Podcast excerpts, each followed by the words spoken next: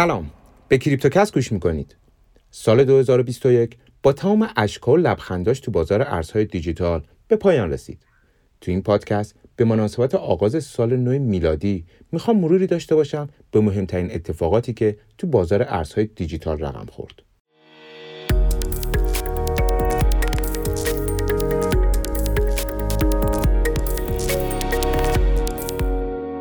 امسال بعد از عبور قیمت بیت کوین از 53 هزار دلار برای اولین بار ارزش بازار ارزهای دیجیتال هم به بیش از یک تریلیون دلار رسید.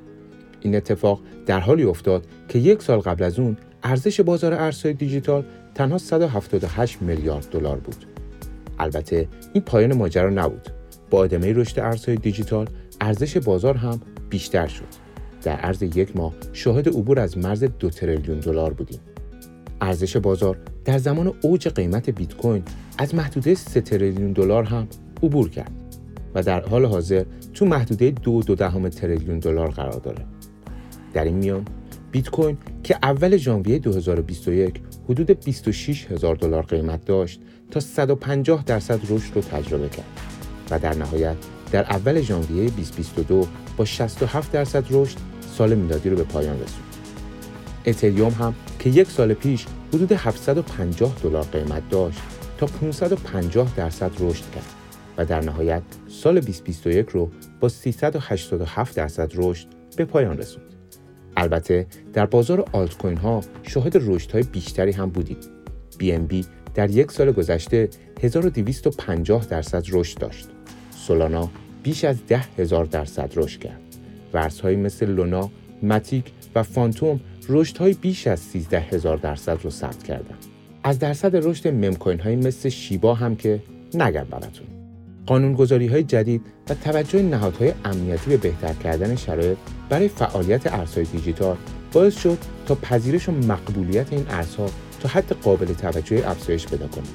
در سال 2021 صرافی کوین بیس به عنوان بزرگترین صرافی ایالات متحده به اولین شرکت فعال توی حوزه ارزهای دیجیتال تبدیل شد که سهامش در بازار سهام عرضه شد. کوین بیس موفق شد در ماه آوریل سهام خودش رو در بازار نزدک نیویورک عرضه کنه. علاوه بر اون تو این سال شاهد اولین عرضه صندوق قابل معامله مبتنی بر بیت کوین در بورس آمریکا بودیم. تا قبل از تایید ETF شرکت والکری کمیسیون بورس و اوراق بهادار آمریکا که مسئول اعطای مجوز به چنین صندوقهایی بارها و بارها درخواست شرکت های مختلف رو رد کرده بود. اما بالاخره تسلیم شد و والکری نام خودش رو به عنوان اولین شرکتی که تونست ETF مبتنی بر بیت کوین رو در بورس آمریکا عرضه کنه در تاریخ ثبت کرد. این اتفاق به شرکت های سرمایه گذاری و نهادهای بزرگ کمک کرد تا به اطمینان بیشتری تو این بازار سرمایه گذاری کنند.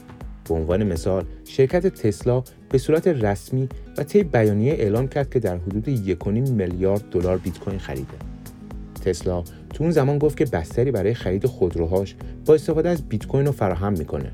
تصمیمی که چندی بعد به بهانه آلایندگی زیست ماینرهای بیت کوین از اون عقب نشینی کرد. البته اخیرا ایلان ماس مدیرعامل تسلا گفته که احتمالا اونا دوج کوین رو به عنوان بستری برای پرداخت قبول می‌کنن. تو سال 2021 السالوادور به اولین کشوری تبدیل شد که بیت کوین رو به عنوان یک واحد پول رسمی ثبت کرد. چند ماه پیش این کشور آمریکای جنوبی به صورت رسمی اعلام کرد که بیت کوین رو به عنوان پول قانونی به رسمیت می‌شناسه. البته بانک جهانی کمی بعد تو بیانیه‌ای اعلام کرد که این تصمیم السالوادور رو به رسمیت نمی‌شناسه. اما اونو در نهایت کار خودشون رو عملی کردن. فکر می‌کنم اقراق نباشه اگه سال 2021 رو سال توکن های غیر مثلی یا NFT ها بنامیم. تو این سال هنرمندای مختلف با ساخت و فروش NFT ها برای خودشون شهرتی به هم زدن و به تیتر اول خیلی از خبرگزاری ها تبدیل شدن. به عنوان مثال یک اثر هنری به قیمت 69 میلیون دلار به فروش رفت. این مبلغ به اندازه زیاد بود که حوزه فروش آثار هنری و NFT ها رو به کلی تغییر داد. تو این سال پای NFT ها به خانه حراج کریستی هم باز شد. جایی که قبل از اون میزبان هنرمندایی مثل سالوادور دالی، جورج سورا و گوگن بود.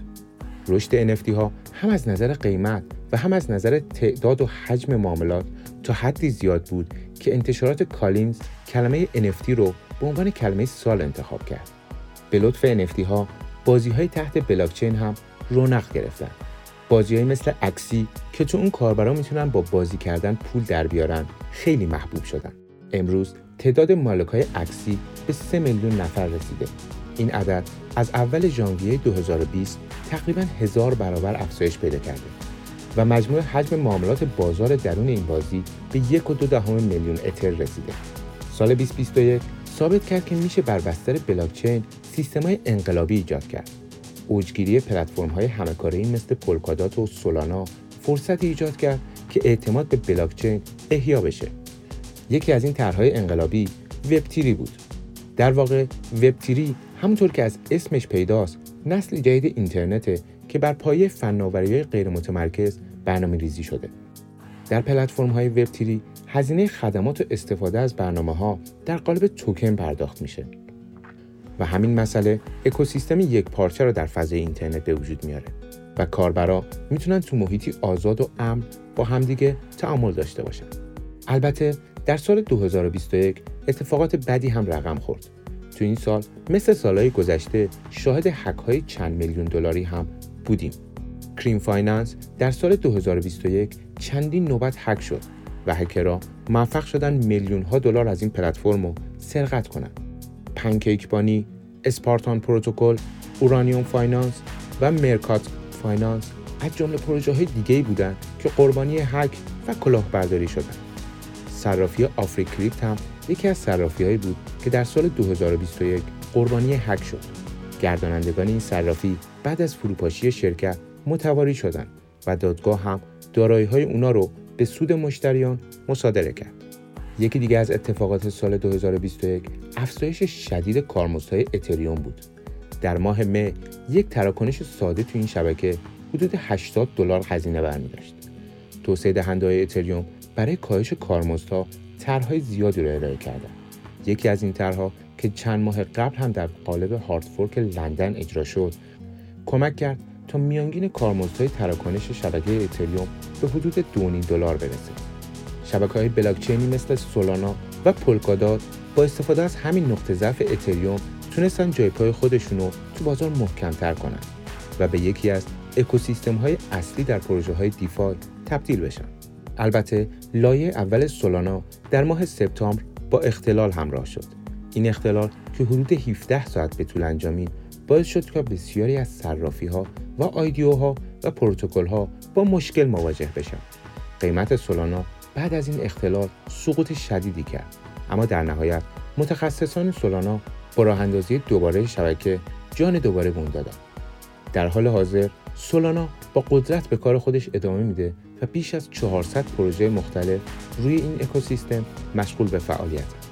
چین از ابتدای تولد بیت کوین تا همین امروز همواره یک کابوس برای این بازار بوده سال 2021 هم خبر ممنوعیت ماینرهای چینی و اعمال محدودیت های تازه روی معاملهگران ارزهای دیجیتال و در نهایت ممنوعیت کامل تمام فعالیت های مرتبط با ارزهای دیجیتال توی این کشور به تیتر اول همه رسانه ها تبدیل شد.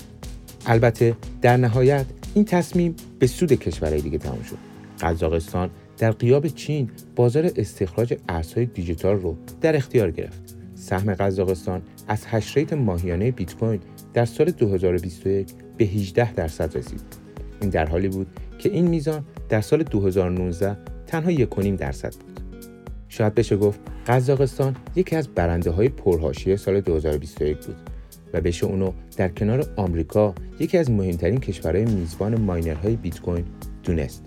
مایکل سیلور مدیرعامل شرکت ماکرو استراتژی پیش بینی کرد که این ممنوعیت در واقع به نفع بیت کوین خواهد بود.